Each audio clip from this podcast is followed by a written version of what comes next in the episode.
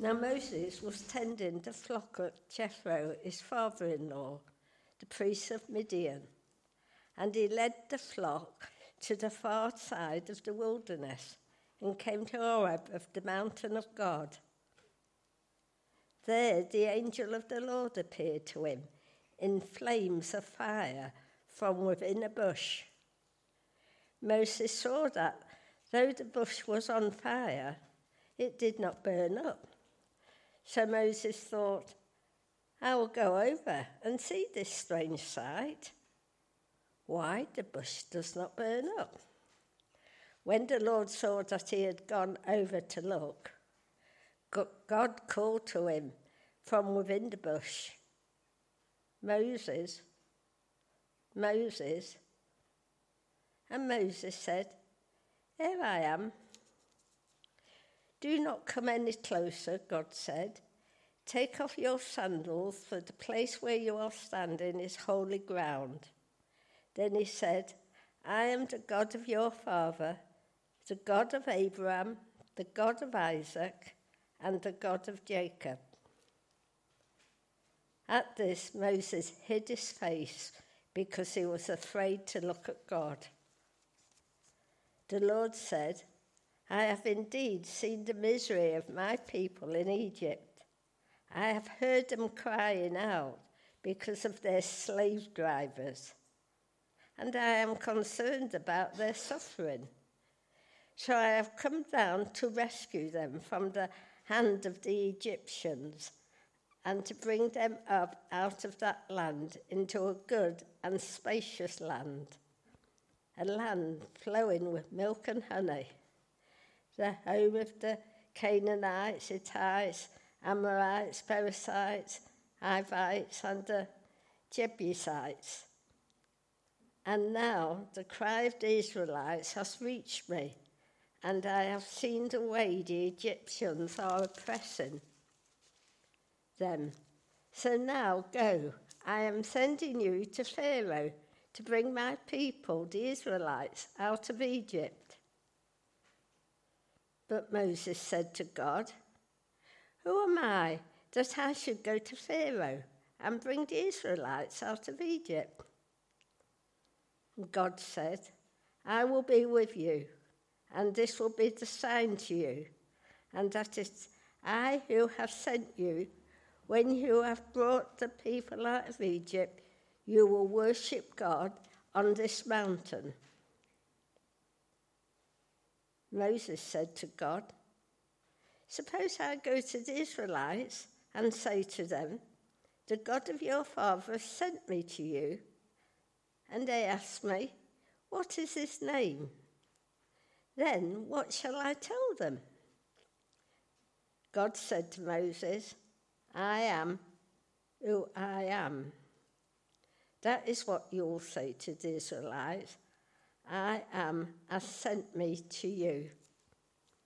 Then we go into chapter 4. Moses answered, What if they do not believe me or listen to me and say, The Lord did not appear to you? Then the Lord said to him, What is in your hand? A staff, he replied. The Lord said, Throw it on the ground. Moses threw it on the ground and it became a snake, and he ran from it. Then the Lord said to him, Reach out your hand and take it by the tail. So Moses reached out and took hold of the snake, and it turned back into a staff in his hand. This, said the Lord, is so that they may believe that the Lord, the God of their fathers, the God of Abraham, the God of Isaac, and the God of Jacob, has appeared to you. Then the Lord said, Put your hand inside your cloak. So Moses put his hands into the cloak, and when he took it out, the skin was leprous. It had become as white as snow. Now put it back into your cloak, he said. So Moses put his hand back into his cloak, and when he took it out, it was restored like the rest of his flesh. Then the Lord said, if they, if they do not believe you or pay attention to the first sign, they may believe the second. But if they do not believe these two signs or listen to you, take some water from the Nile and pour it on the dry ground. The water you take from the river will become blood on the ground. Moses said to the Lord, Pardon your servant, Lord. I have never been eloquent, neither in the past nor since you have spoken to your servant. I am slow of speech and tongue. The Lord said to him, who gave human beings their mouths? Who made them deaf or mute? Who gives them sight or makes them blind? Is it not I, the Lord? Now go, I will help you speak and will teach you what to say. But Moses said, Pardon your servant, Lord. Please send someone else. Then the Lord's anger burnt against Moses, and he said, What about your brother Aaron, the Levite? I know he can speak well. He is already on his way to meet you, and he'll be glad to see you. You shall speak to him and put words in his mouth. I will help both of you to speak and will teach you what to do. He will speak to the people for you and it will be as if he were your mouth and as if you were God to him. But take this staff in your hand so that you can perform the signs with it. I'm going to pray for us. Father God, please would you give us ears to listen to your word? Give us minds to understand it a heart to embrace it, a will to live it out. Please send your Holy Spirit among us, we pray. In Jesus' name, Amen. Well, much of the news these past few days has rightly been dominated, hasn't it, by the death of Her Majesty. After a 70 year reign, we're in a new era, and that's quite an unsettling place to be. It raises all kinds of questions where previously we didn't need to ask those questions because we know, we're certain. A few times you might have heard people on TV say things about the Queen, about her, how solid she has been. Even when she was uh, ill on, on Thursday afternoon, I think it was Nicholas Witchell I heard on the news saying, She is the one constant in an ever changing world. And it's true, she was remarkably steadfast, remarkably faithful in her duties for decades. But even she would have disputed that idea that she is the one constant thing. Only God is that. And so only God can be our comfort, be our guide when everything around us shifts. So tonight, as we carry on our new series in the book of Exodus, it's fitting that we're focusing on the character of God. He is the only constant in an ever changing world. He is the one that kings and queens can rely upon. He is the one that we all need to put our trust in. The one who not only reigns, but who rescues. And that's what we see in the first 10 verses of chapter 3. We see the holy God who promises to rescue. The holy God promises to rescue. So far in the story, we've been introduced to the Israelites, a people group enslaved in Egypt, and we've been introduced to Moses, one of those Israelites whose life God saved as a baby. What's happening now in this section is we're being introduced to the main character, which is not Moses, but God. God is the one we're meeting here. Moses had killed a man in Egypt and gone on the run from the law. He's got married, he's had children. For the past 40 years, he's been living with his new family in Midian, which is neither in Egypt nor in the promised land. He's had 40 years in the wilderness. A good practice, I imagine, for what's coming later. Anyway, there he is looking after the sheep as he has been for decades now when he sees something odd. Chapter 3, verse 2. The angel of the Lord appeared to him in flames of fire from within a bush.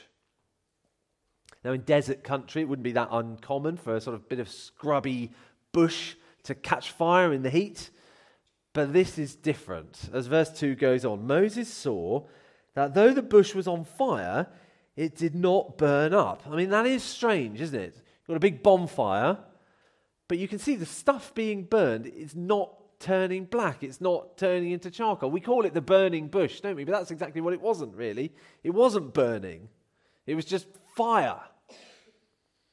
And so Moses thinks this is weird. I'm going to go and take a closer look. And as soon as he goes to take that look, verse 4 God called out to him from within the bush, Moses, Moses. God warns him in verse 5 Do not come any closer.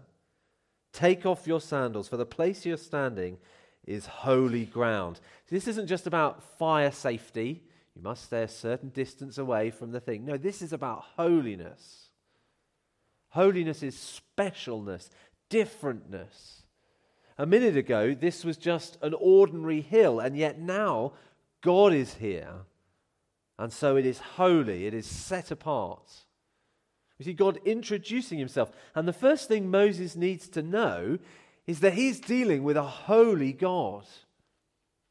Fire is such a brilliant picture of holiness. When something's on fire, it is so different from that same thing not on fire. It is beautiful. You can spend hours, can't you, staring into a fire on a cold night. And yet you can't quite look at it because it is so radiant and bright. Fire draws you in. You want to huddle close. You want to enjoy its warmth. And yet you can't get too close because it's dangerous. You need to respect it.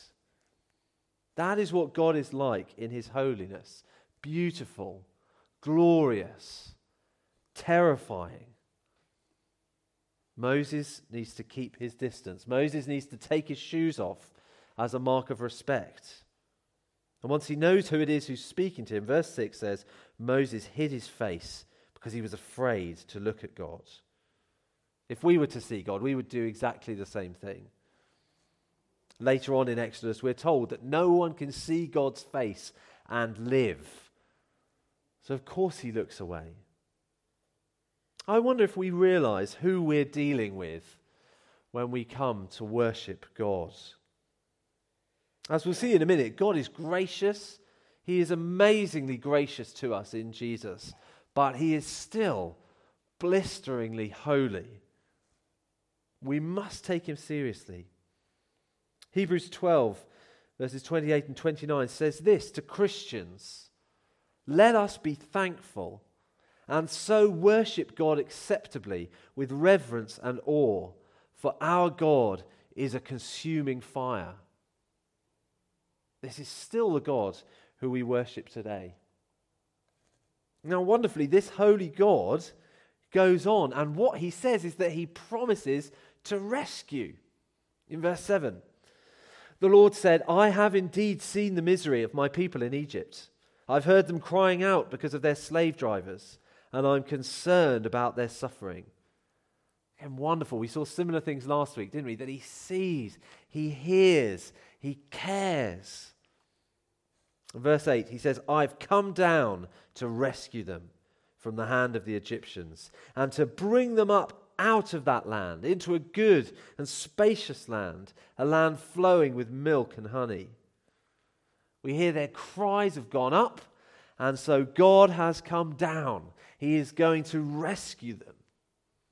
More than just bringing them out of trouble, he's going to bring them into amazing blessing, a land of their own, a land oozing with good things, dripping with fruitfulness, and provision, just as he'd promised Abraham all those centuries before. This holy God promising to rescue and promising to keep his promises to rescue. And then we get the shock in verse 10, which was probably even more of a shock for Moses, I imagine. So now go, I am sending you to Pharaoh to bring my people out of Egypt.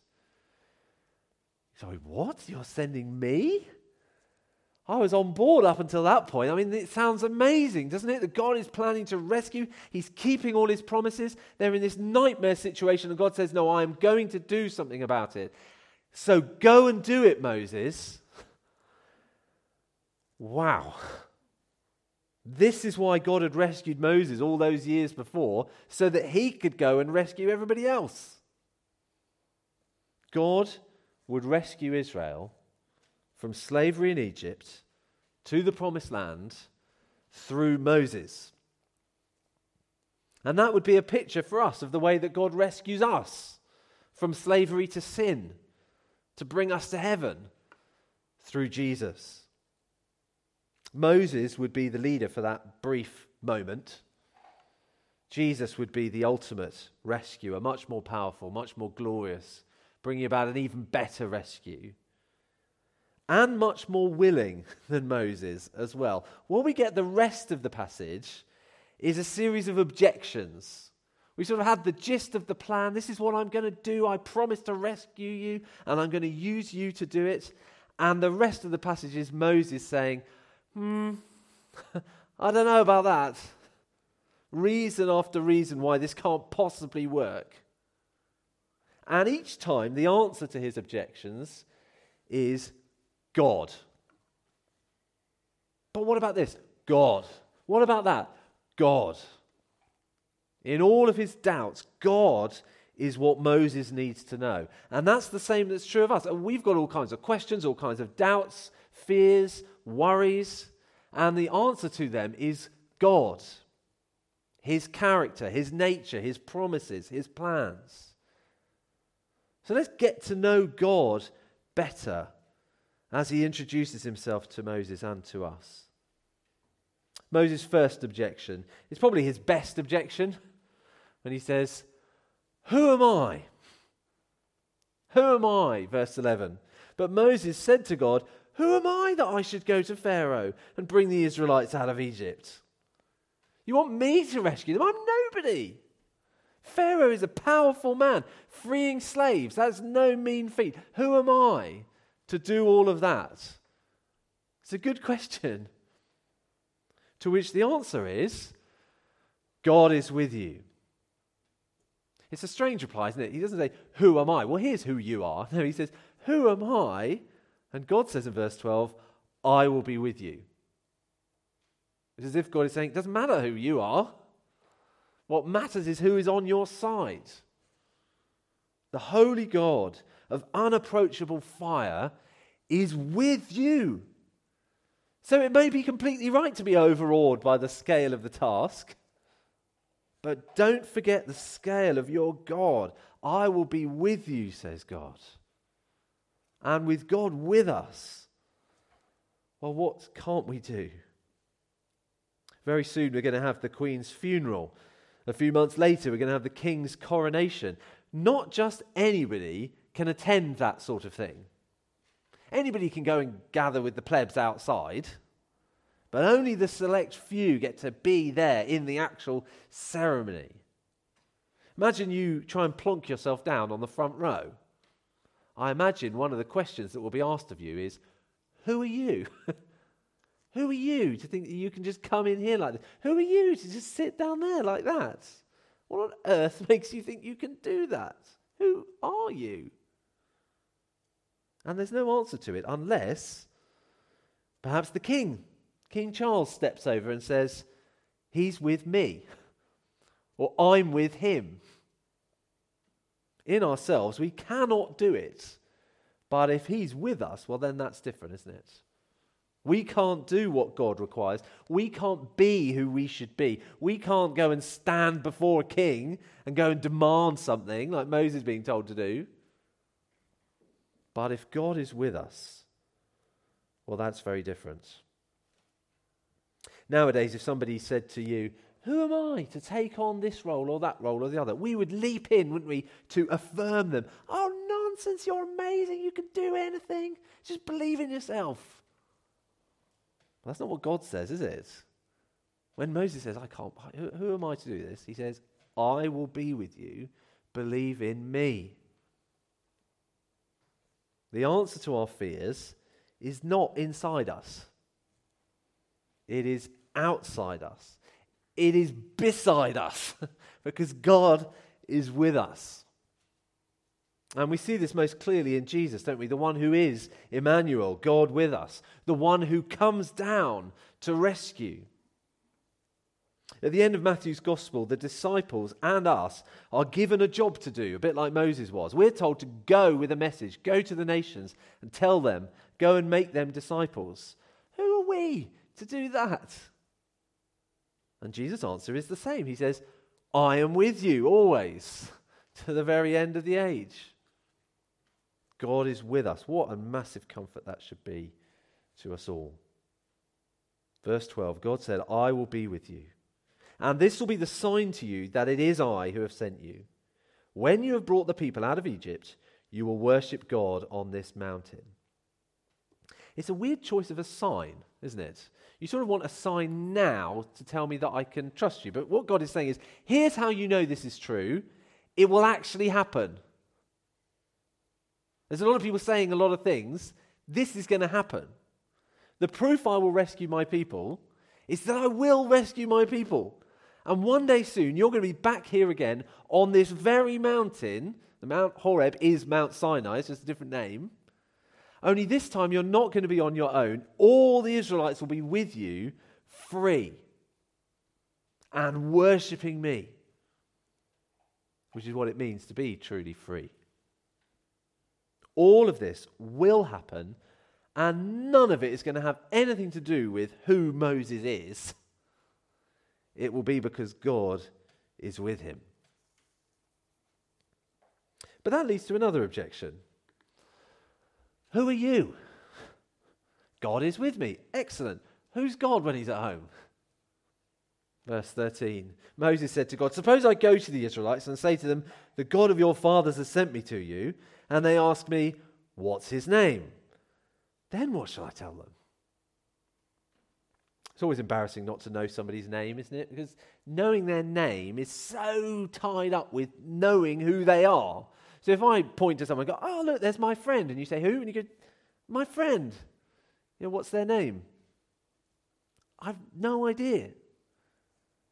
You would be right in thinking that we're probably not very close. To know someone's name is to know them. And so Moses says to God, Who are you? And the answer God is who he is. God is who he is. Verse 14 God said to Moses, I am who I am. This is what you're to say to the Israelites I am has sent me to you. That's a mind boggling answer, isn't it? What's your name? I am who I am. God is who He is. That is to say, He is the one and only. He is unique completely self sufficient, eternal, ultimate. He is the God who simply is. The tense here is deliberately unclear. Is it past tense, present tense, future tense? He's kind of in one thing saying, I am who I am. I have been who I have always been, and I will be who I will always be. That is who God is. Today, we like to define God for ourselves. We hear people saying, Oh, I like to think of God as a bit like. It doesn't matter how you like to think about it. God is who He is, He is who He tells us He is. I am who I am. Tell the Israelites, I am has sent you. The word I am is the name Yahweh I don't know if we think about the fact that God has a name. He is a personal God and he has a personal name Yahweh. It comes over 6,500 times in the Bible. So you, you might be forgiven saying, well, why don't we read it more often then? Well, it's a funny one. Out of respect for that name, Jewish people used to not say it. It's much easier not to take God's name in vain if you just don't say it at all. So instead, when reading it, they wouldn't say Yahweh, they'd say Adonai, which is the Hebrew word for Lord. And then they would start writing that. And there's a whole way in which you get from that to Jehovah and all that kind of thing. We can talk about that after if you want. But translators of the Bible into English have basically done the same thing. Instead of writing the word Yahweh, they've written the word Lord in capital letters. So whenever you see that, uh, the Lord in capital letters, that is translating the name Yahweh, I am who I am. Which is why Jesus got into so much trouble in John 8 when they say to you, Who are you? Who are you? And he says, Before Abraham was born, I am. Jesus is I am, the God who's speaking here. Jesus doesn't show up for the first time in the New Testament. here he is, right here. He is who he is. But if God is who he is, that still does beg the question who is he? Doesn't it? Okay, you, you are who you are. Okay, but what, what sort of, I don't even know how to ask the question. What is that? What is you? What are you? Who are you? What are you like? I wonder how you'd answer that question. Who actually is God? Well, on top of telling us his name, God answers that question, Who are you? by telling us about himself and who he is and what he does. He says in verse 16 and 17 Go assemble the elders of Israel and say to them, The Lord, Yahweh, the God of your fathers, the God of Abraham, Isaac, and Jacob, appeared to me and said, I have watched over you, and I have seen what has been done to you in Egypt. And I have promised to bring you up out of your misery in Egypt into the land of the Canaanites, Hittites, Amorites, Perizzites, Hivites, and Jebusites, a land flowing with milk and honey. It's a great description, isn't it? Who is God? Well, here's his name, and here's what he's promised to do. He is the God who rescues people. That's the best way God can think of to explain who he is, is to tell us what he does. He rescues. And it's the same today. Which, again, of course it is. He's the God who is and always will be the same. The best way to explain who God is is to talk about how he rescues us. Not in the Exodus, but on the cross. Yahweh is the God who saves. And so he lays out the plan for Moses. Here's what you're going to say to the elders, the leaders of the people. Here's what you're going to go and say to Pharaoh. The elders, they're going to believe you. Pharaoh is not. Verse 19, chapter 3, verse 19. But I know that the king of Egypt will not let you go unless a mighty hand compels him. So I will stretch out my hand and strike the Egyptians with all the wonders that I will perform among them. After that, he will let you go. God will rescue them, whatever the king says, because he is who he is and no one can stop him. And what's more, like the proverbial game show host, he's not going to let them go away empty handed. Verse 22 Every woman is to ask her neighbor for, and any woman living in her house for articles of silver and gold and for clothing, which you will put on your sons and daughters, and so you will plunder the Egyptians. The Israelites were slaves, they had got nothing. And yet, God is going to bless them beyond their wildest dreams. All they've got to do is turn to the people who oppress them and ask them, and for some reason, their slave drivers are just going to hand it all over. God's people are not going to sneak out in rags. They're going to be sent on their way, covered head to toe in gold. Isn't this just extravagant, outrageous blessing? Who are you, Lord? This is who I am. I am the promise making, promise keeping, slave rescuing, lavishly blessing God who is who he is.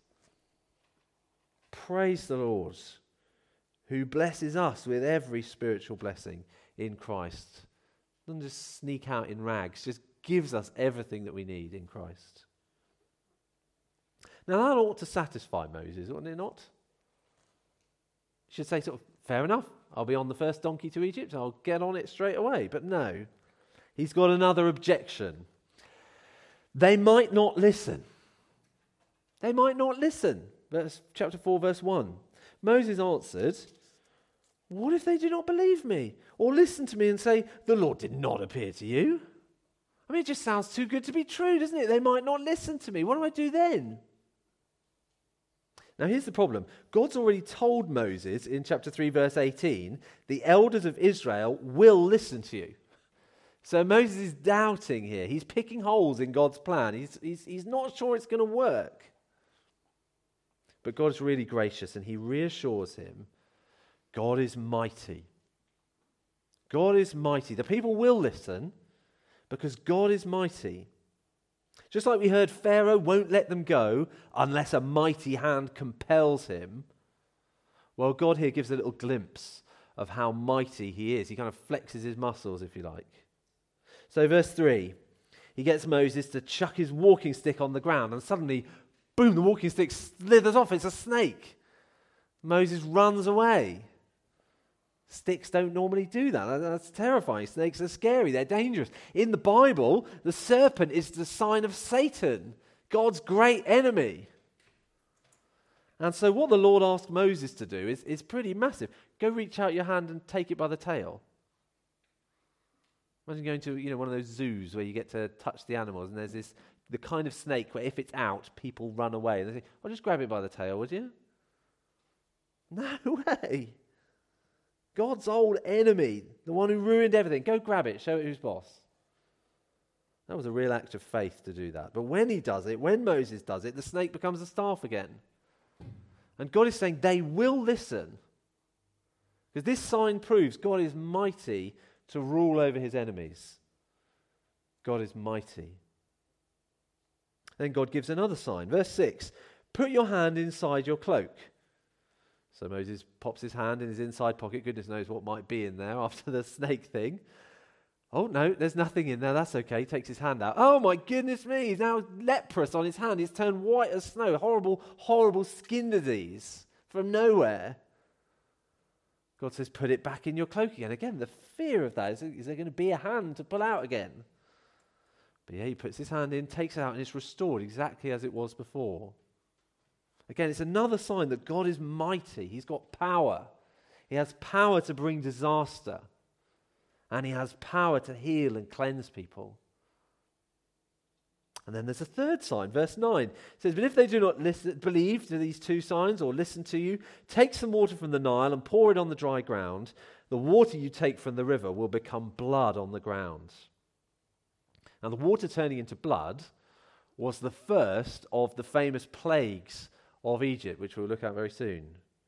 And in a way, all three of these signs kind of are the plagues in a nutshell, showing God's mighty power over creatures, diseases, and nature. That's all 10 of the plagues come under one of those categories. And he's saying that on those who do not believe, on those who will not obey God, he will pour out his judgment. God is mighty and is not to be trifled with. These displays of power, they are designed to make people sit up and pay attention. That's why they're called wonders. Chapter 3, verse 20, chapter 4, verse 21. These are wonders. They're meant to take our breath away.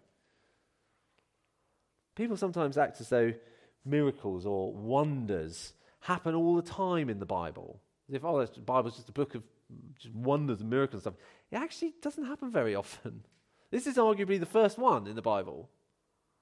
You get a cluster of wonders around the Exodus, and then nothing for centuries. And then you get another little cluster of signs and wonders around Elijah, and then you get nothing for ages. And then you get another explosion of wonders in the life of Jesus. These were very significant moments, and those things were not just tricks for us to sort of gawp at, to just look at the thing you can see. They were there to make us listen to the message. These signs and wonders, the signs and wonders of Jesus, they're there so we will see, oh, he is the one I'm supposed to follow who's going to set me free. Just like Moses' miracle said to them, listen to this man. The God he's talking about really is mighty. He really will rescue. Moses still isn't convinced. His final objection I can't do it. I can't, I can't do it. Chapter 4, verse 10. Moses said to the Lord, Pardon your servant, Lord. I've never been eloquent, neither in the past, nor since you've spoken to your servant. I'm slow of speech and tongue. I can't do it. I can barely string two words together. I've, I've never been an up the front person. I'm getting tongue tied talking to you now, Lord. I just, I can't do this. I cannot do it. The response is clear God will help you. God will help you. Verse 11 and 12. The Lord said to him, Who gave human beings their mouths? Who makes them deaf or mute? Who gives them sight or makes them blind? Is it not I, Yahweh? Now go. I will help you speak and will teach you what to say. It's good, isn't it? Yet again, the answer to the doubt is God and his character. Do you really think that God is the kind of God who throws us in the deep end and leaves us to drown? No, he helps us. I'm not debating that he throws us in the deep end, but he helps us. Moses thinks he cannot do it. And maybe, in a way, he couldn't. Maybe he did struggle. Some people think that he had a stutter or a stammer. Other people focus on that he was just had no confidence. Whatever it was, Moses is not a natural public speaker. And yet, what he's told is God made your mouth, and God made their ears. And so, God can use one of those to reach the other one of those. God will help you, God can do it. You might not be very good at speaking, but God is. He calls us to speak for Him. And this is an encouragement to us. It may be that we are out of our comfort zones. But the maker of our mouths and their ears is able to make himself known. He will help us. And so, with no other excuses left, Moses tells the truth in verse 13 Pardon your servant, Lord, please send someone else. It is honest, at least, isn't it? Please don't make me do this. I can't do I really don't want to do this. How often that's the real reason behind our objections. Like, well, there's this, there's that. No, it's no, no, thank you. Please, I don't want to. And you can see God's angry in verse 14. Talks about his anger burning. We've already seen God is a fire. This is a dangerous thing. Moses ought to be trusting him by now. Perhaps God's going to say, Fine, I'll go find someone who actually wants the job. But no, God is so gracious. He helps him. Despite his anger, he provides for Moses' weakness. He will send somebody else alongside Moses, not instead of him. He suggests his brother, your brother Aaron. He's a good speaker, isn't he? He can do all the talking. In chapter, uh, sorry, verse 15, you shall speak to him and put words in his mouth. I will help both of you speak and will teach you what to do. He will speak to the people for you, and it will be as if he were your mouth and as if you were God to him. Isn't that kind of God? Isn't that gracious? God will speak to Moses. Moses will pass it on to Aaron. Aaron will go and tell the people. He'll be a kind of go between, just like how Aaron would go on to be the first priest. Again, a wonderful picture of God as he stands between us and God to reveal God to us and bring us to Him. Moses can't do it, but God will help him. We can't do it, but God can. And so, like Moses, we've got to go and obey his call on our lives. We see time and again lots of objections. The answer to all of them is God the unchanging character of God, the faithful I am, the one constant in an ever changing world. We need to bow before Him this evening, don't we? We need to worship Him. We need to believe Him, believe His promises of rescue. And not keep bringing up objections to Him why His plans of rescue couldn't possibly work. As chapter 4 ends, all these things begin to come true. Moses does go. He does go back to Egypt. And then listen to this from verse 29, chapter 4, verse 29. Moses and Aaron brought together all the elders of the Israelites, and Aaron told them everything the Lord had said to Moses. He also performed the signs before the people, and they believed. And when they heard that the Lord was concerned about them and had seen their misery, they bowed down and worshipped. Praise God that He cares about us, that He's come down to save us in Christ. Is that your reaction when I've heard that He was concerned about me? I've bowed down and worshipped the God who's mighty, the God who's with us, who will help us, who is who He is, who rescues. Let's pray.